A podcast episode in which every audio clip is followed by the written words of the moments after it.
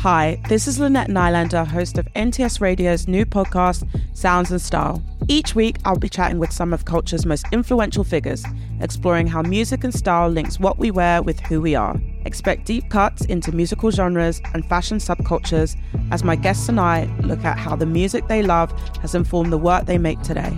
This season, I've been chatting with Lily Allen, Martine Rose, Mel Ottenberg, and many more. New episodes drop every Wednesday wherever you get your podcasts.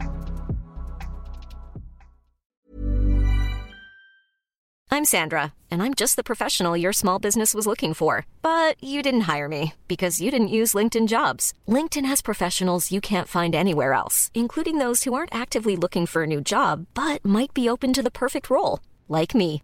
In a given month, over 70% of LinkedIn users don't visit other leading job sites. So if you're not looking on LinkedIn, you'll miss out on great candidates like Sandra. Start hiring professionals like a professional. Post your free job on linkedin.com/people today. Everyone knows therapy is great for solving problems, but getting therapy has its own problems too, like finding the right therapist, fitting into their schedule, and of course, the cost. Well, BetterHelp can solve those problems. It's totally online and built around your schedule. It's surprisingly affordable too. Connect with a credentialed therapist by phone, video, or online chat, all from the comfort of your home. Visit betterhelp.com to learn more and save 10% on your first month. That's BetterHelp H E L P.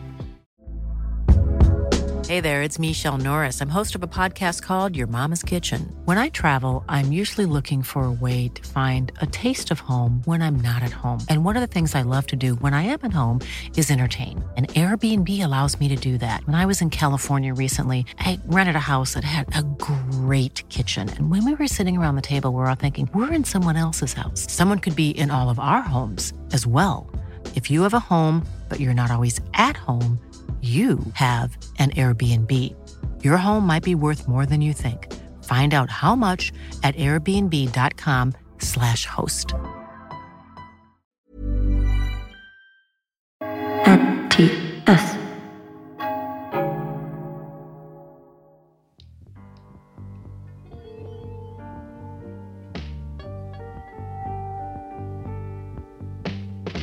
Hello, and welcome to another episode of Digging.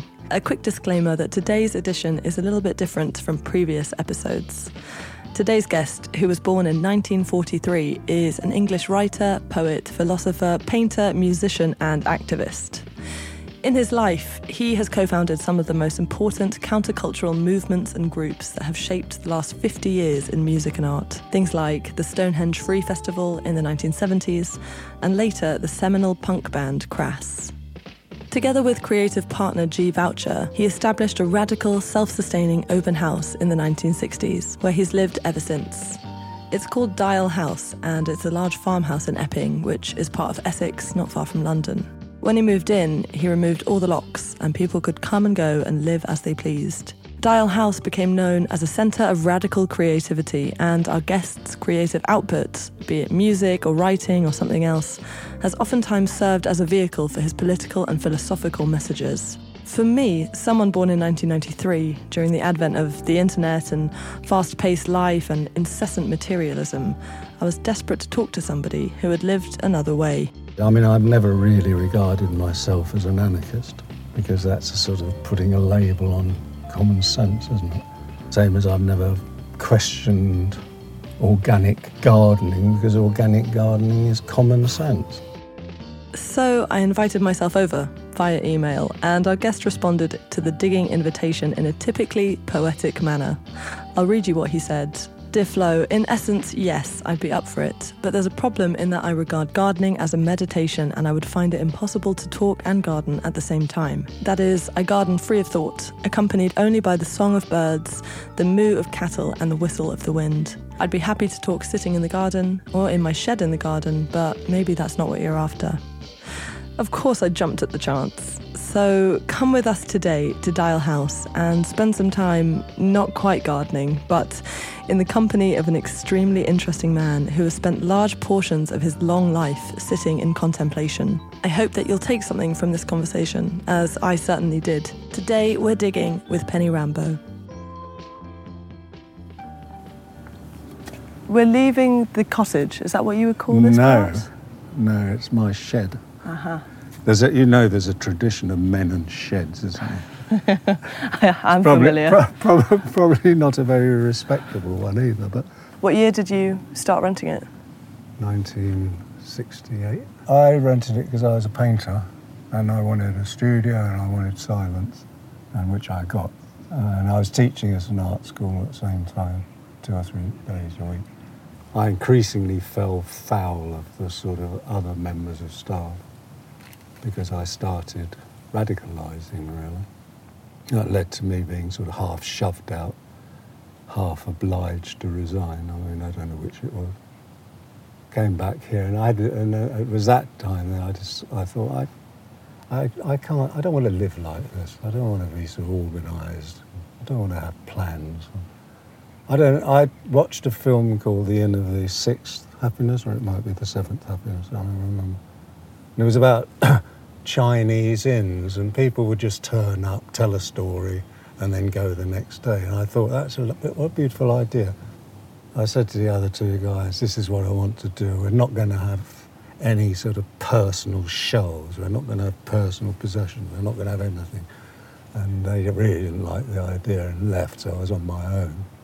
Then I removed all the locks from the doors so that people didn't need to be invited, they could come. But then I thought, well, how do you make them come? And then one day I was working on the farm and this young lad turned up and said, You, Jerry, because I was Jerry in those days.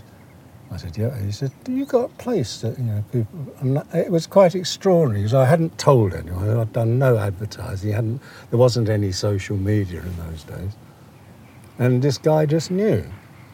So he was my first guest, if you like. And how long did he stay? He must have been there about three or four months, I think. His girlfriend moved in, and then they decided they'd move on, but not without nicking all G's knickers. Which is, it's funny the things that got stolen from the place. The other one that's top on the list, the book that has been most nicked, is Solanas's uh, Scum Manifesto. Wow. Yes. Yeah, I mean, I think it's an absolutely beautiful and wonderful book. But uh, the fact that it's the sort of h- h- top of the nicked list is Yeah. tells a story of some sort, doesn't it? So when people would come, was the idea that people could come and live and work and make, well, when I say work, I mean, yeah, Creatively sort work. of. Uh, their initial idea was totally unconditional. If some, if someone was really unpleasant, well, that was their business, not mine. There was two models. One was well, they weren't models at the time. I started it model free, but then I heard about R.D. Laing's anti-hospital, and that was very inspiring. And then also Andy Warhol's factory. You know, I don't even know the story of the photographer who disappeared in the dark darkroom hmm. and basically was never seen again. And Warhol would say, "Well, it's none of my business." You know, he's doing his thing. You know, and if he was dying in there, that that was the thing he was doing. I mean, we've had challenging moments. I mean, very, very few, considering the time we've been here. You know, like people who socially might be regarded as sort of psychopathic have turned up. And only one of those was a real problem. Uh, I mean, generally speaking, the nature of the place creates a sort of calmness in people. and I would imagine that, I mean, I, I think probably people generally mostly are nice and good Oh, yeah. and want yeah, to yeah, have a nice, good time Yeah. and live in a nice, good place. Yeah, yeah, yeah, yeah. And I mean, I've got enormous faith in what's called human nature. I've got faith in it because I don't actually think it exists. Human nature is a series of interpretations, you know, and generally speaking, it's an adaptation and a, sometimes a rather unpleasant adaptation to the common narrative. Human nature actually is something we barely know. Human nature is nature. That leads us on. Maybe we can walk Yeah. into the uh, vegetable patch. So, did you always have things growing here? I assume it sort of goes with the. Well, this used to. DIY. This was a bramble patch from here right down to there. Right. Um, there was no, there was nothing growing, just brambles. So we got a goat, and uh, the goat saw to most of the bramble patch. I should maybe describe what we're looking at. We're looking at a very large sort of vegetable and flower garden. You can see you've got Cavolo Nero and cabbages and all sorts of things growing. And maybe this would be a good opportunity to explain why it is we're not actually doing any gardening today. So, I mean, I think garden is, uh, uh, shall we sit? yeah, a place, a place of and for meditation, really. You know, I do do conventional sitting meditation every day anyway, but things like bread making are a meditation for me. I don't want anyone near me disturbing me because if I'm in that state, I'm essentially undisturbable. So I have to come out of that state into a sort of cognitive state. How, how do you describe your sort of, what's the best way of putting it? I suppose spiritual attitude. Do you subscribe to any sort of isms? No. There is pa- parallels. I mean, in Taoism, there's a thing called Wu Wei, which is basically non action or non thinking, non anythinging. Um, not that you can stop thinking, but you can stop thinking or thinking you know, and just leave the thinking to get on with itself. And there is a method called the no method. You just sit. And that's, you know, I don't subscribe to that because actually, even that has, by definition, has form. Um, yeah, I mean, I just sit. I have no expectations. I have no, you know, I'm certainly not seeking enlightenment No. Because, you know, I believe we all are enlightened, and if we want to cover that up with the junk of the material world, fine, you know, that's your choice. But I mean, equally, your choice is, one's choice is to just break that attachment to the sort of materialist thought and materialist action and materialist everything. Is meditation something you've always done in life to sort of to break that relationship with materialism, or is it something that happened to you or that you discovered later in life? No, I sort of was introduced to Zen by an American artist in Italy uh, when I was about 14. And it was one of the first things that made any sense at all to me. Everything else just seemed a bloody nonsense. I, I, I mean, Zen was incomprehensible to me then, that's why it made sense. You know, it had its own form which couldn't be explained. Anyway, so it did have, I mean, I was 14 or so, something like that. Mm. What other things were shaping you around that time, sort of in your youth? What kind of music were you listening to, and what did life sort of look like for you as a child or a young teenager? There was a profound moment in my very early youth, which I've spoken about so often because it was so important, and that was the discovery of a book in my parents' library when I, I don't know what age I was, it was between four and seven. Uh, but anyway, it contained pictures of Auschwitz and the pits and all the rest of it. And um, my dad had been at war. I didn't meet my dad till I was two or three or something like that because he was still in Europe. And um, he didn't ever speak about it, understandably. And when I saw those pictures, you know, I sort of thought in our childish way, oh, so that's what he's doing, is it? You know, I, I mean, I, I didn't know. Mm. And I didn't dare ask. In any case, Dad wouldn't have said. Dad used to tell me, this is the real world, you know, pointing out to all of this in a materialist framework. I thought, well, bloody hell, if this is the real then I, I'm having nothing to do with it. I was, you know, I mean, I was traumatized, really. Hmm. And I, from then on, I would have nothing to do with it. You know, I mean, I had to go to school, and ultimately, I was expelled from two schools as a result of my refusal to conform to their real world. I wasn't having it. I was going to make my own world by my own values, you know, and it greatly helped when that American artist gave me, it was a Paul Reps book actually, Zen book, and it made sense. I suddenly thought, oh wow, you know, there's something in, from the material world is actually touching my heart. Um, nothing else was doing anything. So that was, you know, not only formative, it was truly life changing um, in the sense that I was no longer an alien. You know, Zen at that time told me, no, you're not an alien, it's all right, um, sort of thing.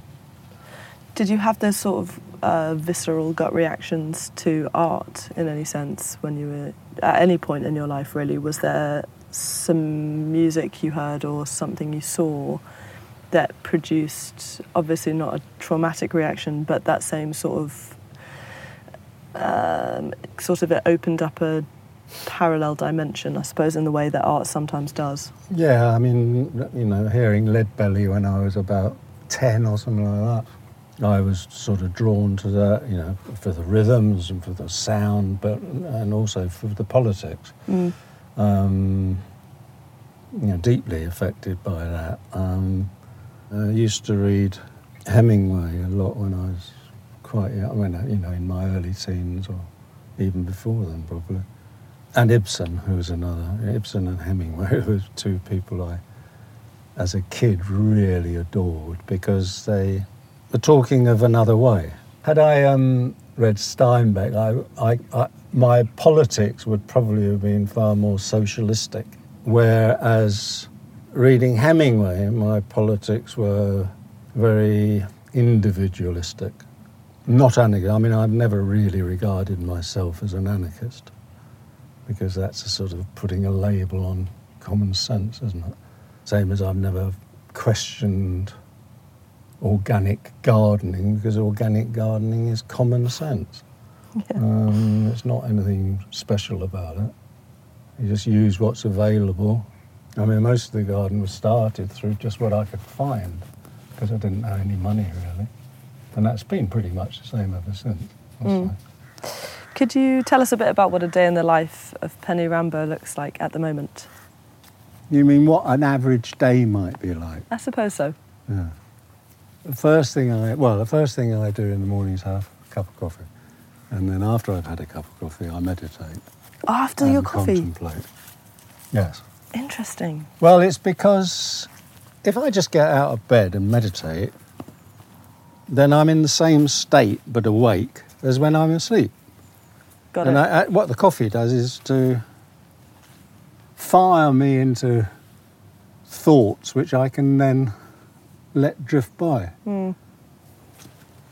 And after I've meditated, I contemplate, which is exactly the same thing except sitting in a chair. Uh, Do you lie down to meditate? no, I, Or you s- I squat. Ah, of course. Um, and then, um, well, really, it doesn't change. You know, whatever I'm doing, I'm doing the same thing um, in that sense. Uh, this is not the same thing because I have to make a firm step into, into the material world and engage in the narrative in some form or other to be comprehensible. I mean, most of my writing is incomprehensible. Your poetry. Yeah, a Mm. lot of it.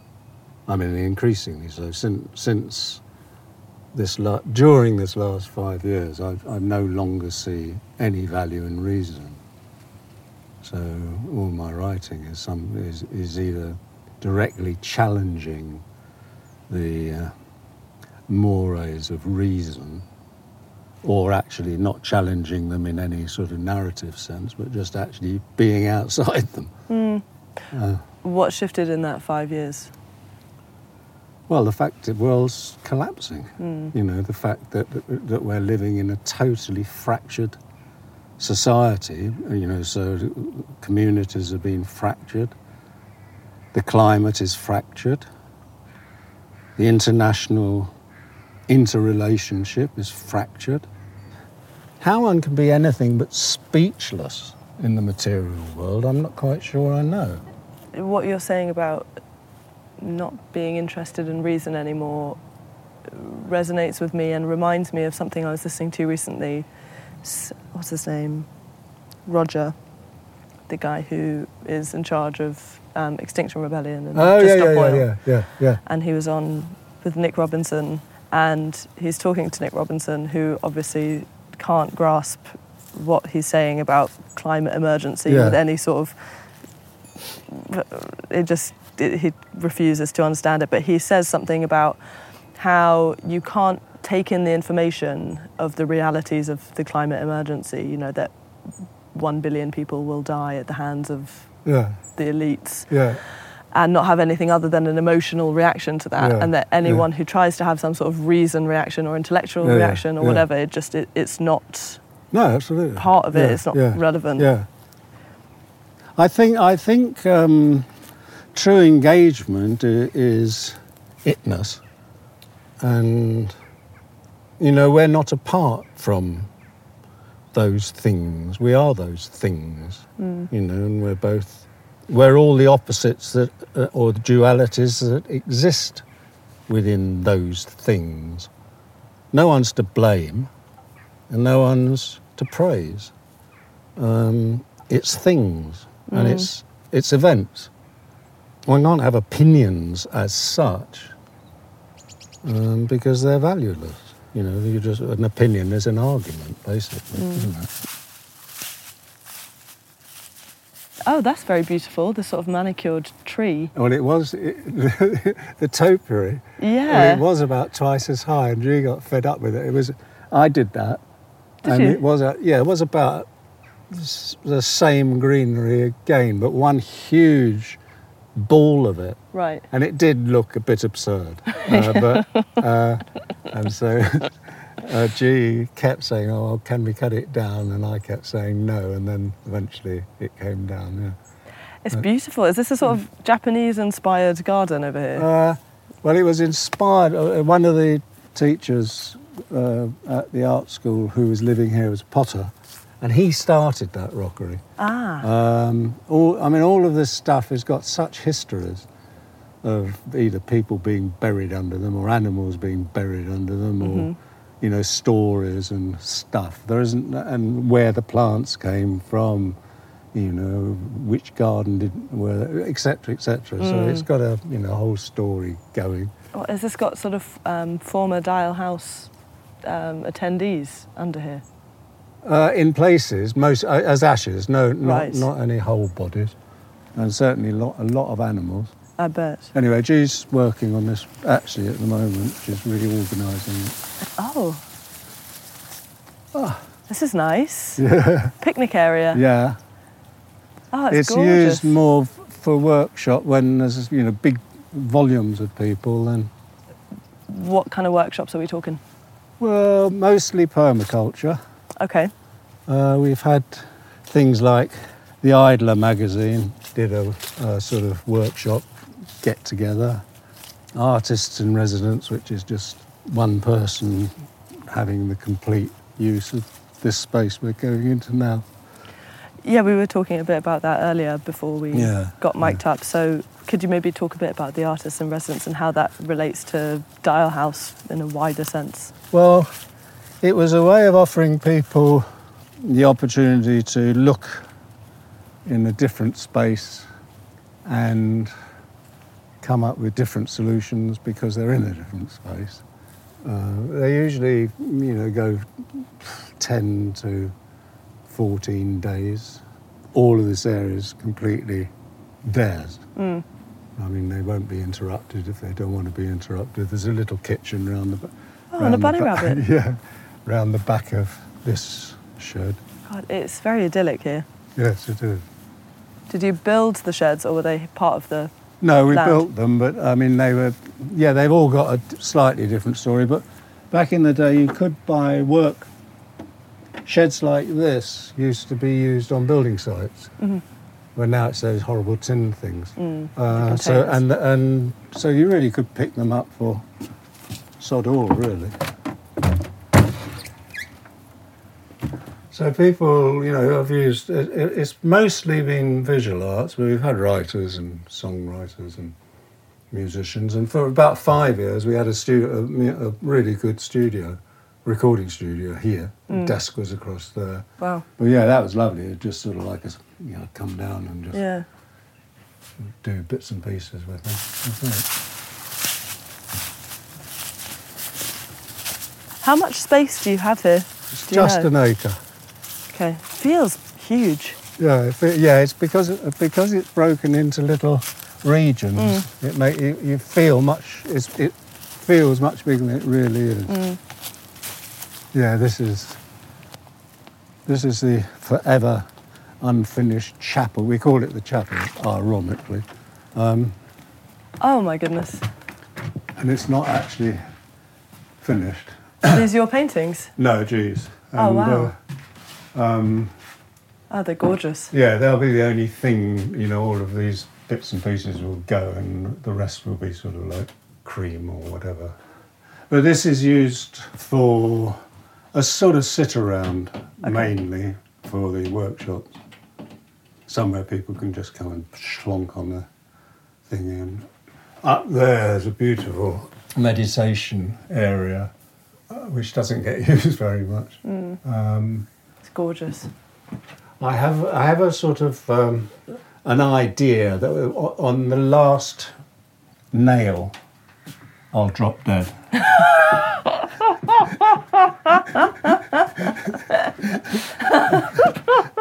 All right, so you'll finish it when you're ready then. yeah, yeah. And what kind of tree is this? This a little hawthorn. hawthorn. Yeah, a lone hawthorn. I'm going to make tincture of all the. What's tincture? Tincture is uh, uh, well, you steep that in alcohol for probably about eight months, Uh huh. and then the, be- th this is an amazing heart and blood medicine. Because I had a heart attack about six years ago, and I've been taking um, hawthorn ever since. Wow. and none of the drugs they said I had to take for the rest of my life. Um, and it's it's sort of a miracle. Wow. Yeah, So you steep this in alcohol Yeah. and then it becomes an alcohol, yeah, like sort of like sloe gin or something. yeah, yeah. Well, you, uh, vodka is what they generally use. You- Yeah, Right. but you're doing the same sort of thing as people put stuff in. Yeah, sloe in Yeah. gin and uh, yeah, very big traditions of hawthorn. Well, in all herbal medicine across the world, but particularly in Ireland, which is why these trees are semi-sacred in Ireland. I didn't know that. and they'll never fell a sing. They would never fell that uh, because it is sacred. Whereas when you have a row then that's hedging, and that's a different Mhm. kettle of fish. Yeah. So this at one time was a sort of. I used to do sort of shamanistic stuff here. I was gonna say. I don't do shamanistic anymore, but I'm Uh, getting sort of yeah, stone circle yeah, yeah, yeah, yeah, Situations yeah, up here. Yeah, yeah, yeah. in the silver birches. It's beautiful. Yeah, I used to come up here and sort of cast spells and all that sort of nonsense. the nonsense was that a good few of them worked, but Oh, crows are coming in.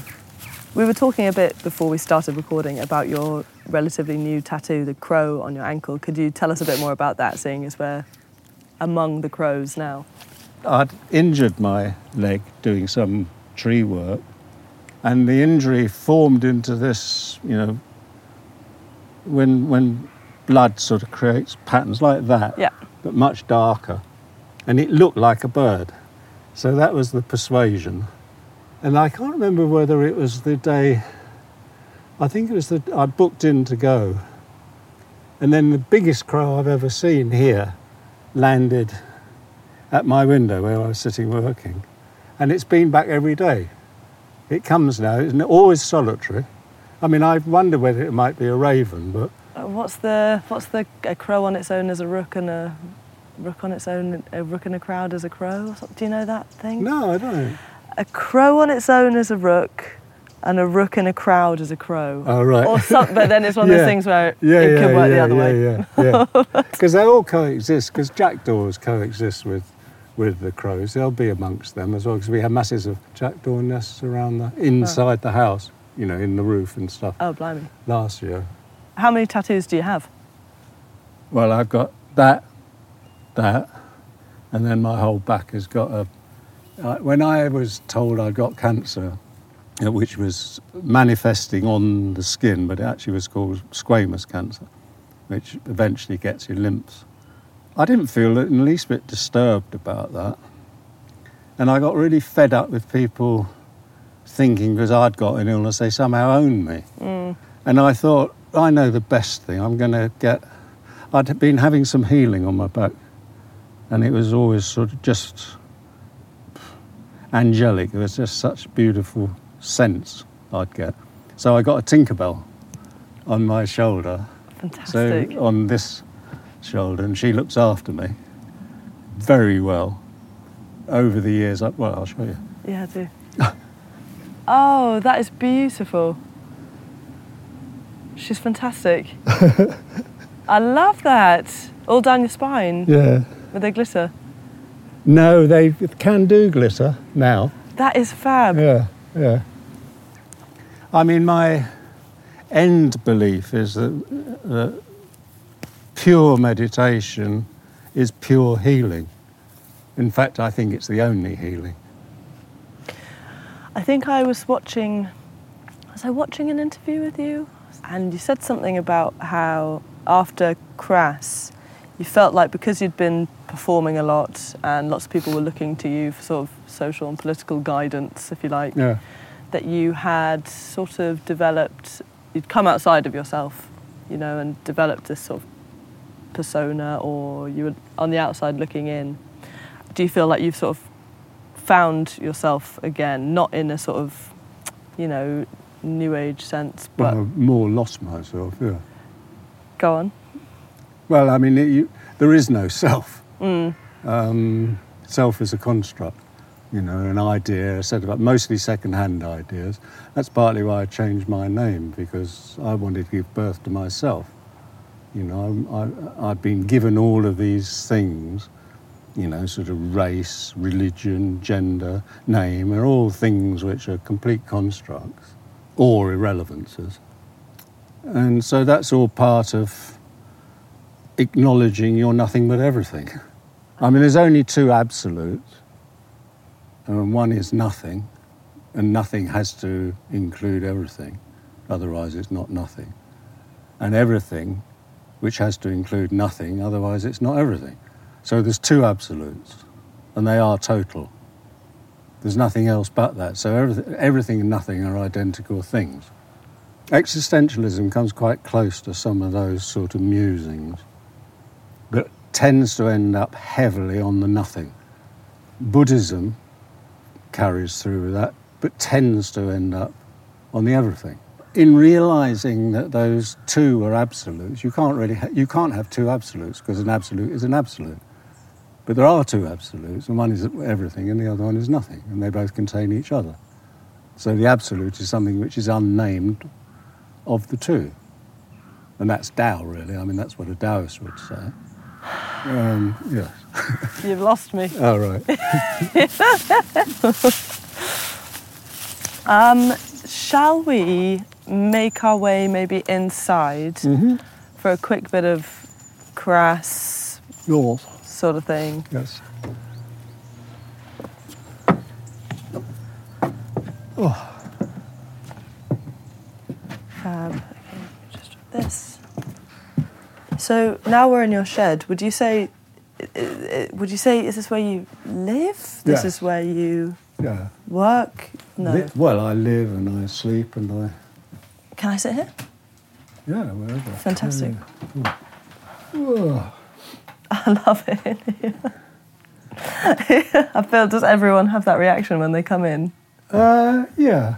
Yeah, it's just sort of perfect. I was wondering if maybe you could talk a bit about Dial House and as a birthplace for the band and how Crass sort of emerged from both Dial House as a place and I suppose the political situation of the time and I mean, the house has always operated, or we've already talked about, um, in, in, on the theory of allowance, if not the actual practice of it. So anyone's welcome and they can bring what they want. And Crass came about that way. I mean, I'd had other sort of musical projects. We used to have a band called Exit. We were sort of like guerrilla band. We'd turn up at places and just do things. We uninvited, usually universities and things like that. it was far more radical than Crass in a strange way. It was doing it rather than saying it. You know, we weren't trying to promote ideas of self-expression and freedom. We were just doing it, you know, and sod the consequences. We certainly weren't looking for any sort of commercial. There was no commercial interest. Yeah, I mean, so there's always been people making music, making sounds here. Gee left to go to. We, we travelled, Gee and myself travelled in America. We were, we were still sort of in a relationship at that time. And she was very moved by America because, you know, the class difference didn't matter. The people couldn't see that Gee and myself were from, you know, radically different backgrounds. Mm. You know, she comes from a very poor working class background. I come from a sort of pretty wealthy upper middle class background. Mm. And and it was beautiful. I mean, people addressed her as an equal. I mean, I was used to it here. You know, I was always the guy in charge. You know, she didn't get in, get a look in, sort of thing. Uh, and that's always been. And that I mean, no, things have changed so much. I mean, fe- feminism has booted so much of that very hard. Mm. I've been writing a thing about the death of Wally Hope, who was the guy who, well, I helped him found the first Stonehenge festival, and he was, as a result, he was, I, I believe, uh, and still believe that he was assassinated for that by the state, uh, which pissed me off somewhat. Um, and I spent a year working, you know, investigating it and proving conclusively that it was a setup. And uh, and I became very obviously I became very very dark and very depressive, and people were just leaving. You know, I mean, I think it was probably when I started the book, maybe six people were living here. Gee was the last to leave, and I was on my own here, which was pretty horrific. And I started becoming quite fearful actually. You know, I'd had two death threats and all that sort of shit, and I didn't. I wasn't very happy. And Steve turned up, and he was the brother of one of the guys who used to be here quite a lot. And he was very young, he was only 15 or 16 when he turned up. And uh, I was there by then 33 or something. And he found me in a bad state. I was still finishing, I, I did a book. I started writing a book about Wally, which I eventually burned because I couldn't take anymore. Anyway, he came just after that, and we were both pissed off in our very different ways. He wanted to form a band. He'd gone back to Dagenham, where he, he was from. None of the guys wanted to do it. You know, they were too keen on sort of going out with girls and drinking beer and doing things that young boys do. And uh, but Steve wanted to make a band, so I said, "Well, I've got a drum kit. You know, let's be a band." So we started just the two of us. You know, and we were happy with it just being the two of us, really. But other people came through that and said, "Oh, well, you know, can we join?" Anyway, you know, anyway, it was free. Mm. Exit used to sometimes we had up to forty people going out on the road. You know, Bloody hell. a whole load of sort of happenings and theatre as part of the overall thing. And anyone who was there could come on stage and just join in with the band if they wanted to. That sort of it had that very open feel to it. And that's why I was saying it was more radical actually than Crass.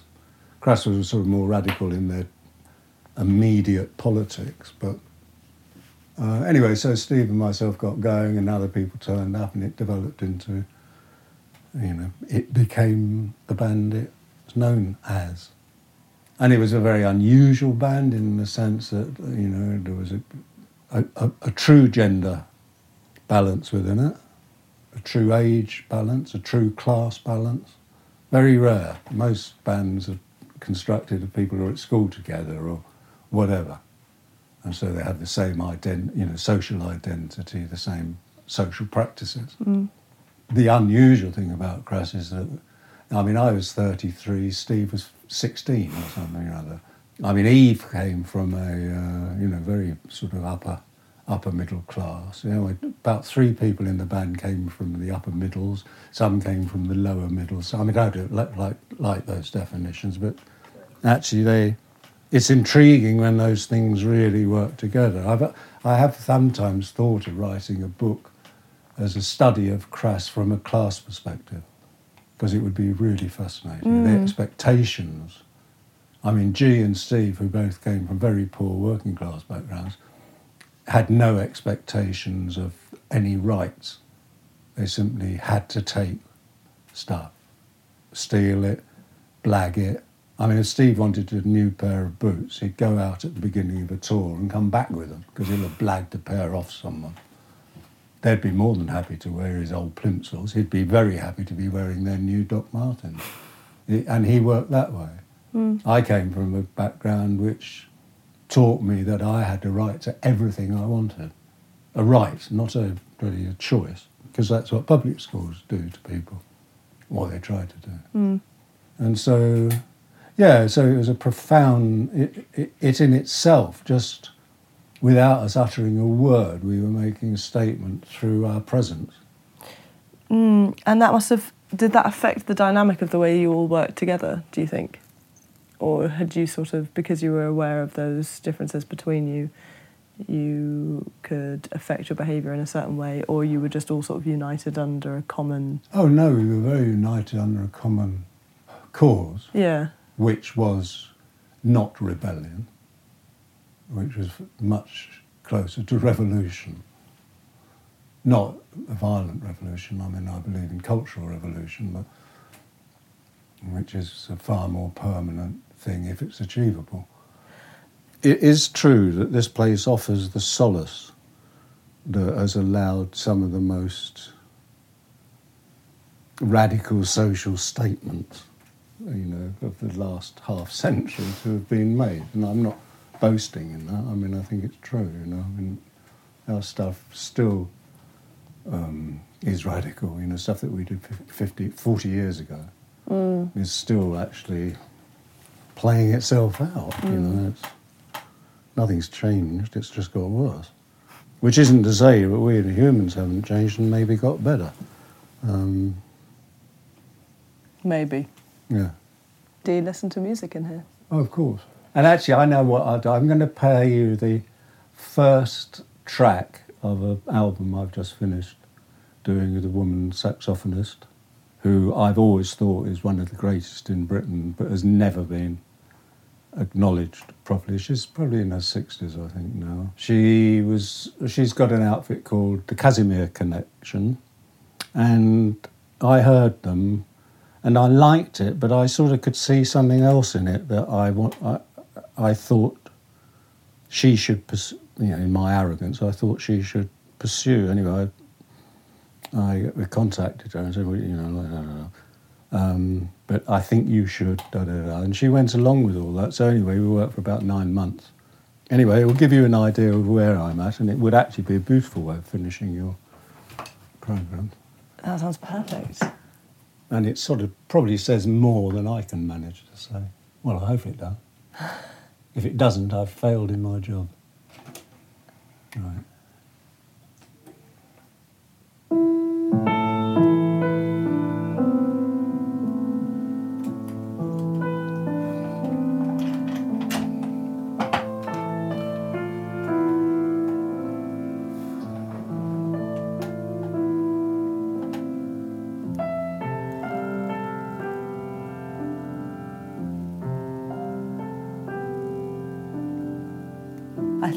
A perfect place to wrap up. Thank you very much, Penny, for having us here today. It's been amazing to talk to you and to see Dial House. So, although we didn't garden, I feel We gardened souls.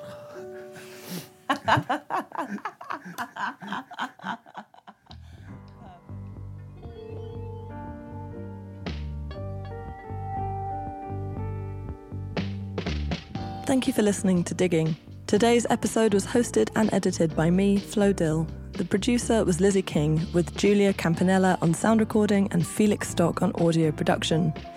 Our theme music is by the Cleaners from Venus. And if you enjoyed this episode, it would be brilliant if you could rate and review it on the podcast app that you're using, as it helps more people to discover the series.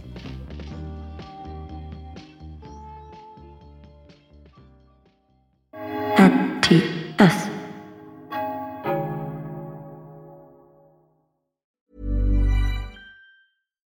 when we're on a budget, we still deserve nice things. Quince is a place to scoop up stunning high-end goods for 50 to 80% less than similar brands. They have buttery soft cashmere sweaters starting at $50, luxurious Italian leather bags, and so much more. Plus, Quince only works with factories that use safe, ethical, and responsible manufacturing. Get the high-end goods you'll love without the high price tag with Quince. Go to quince.com/style for free shipping and 365-day returns.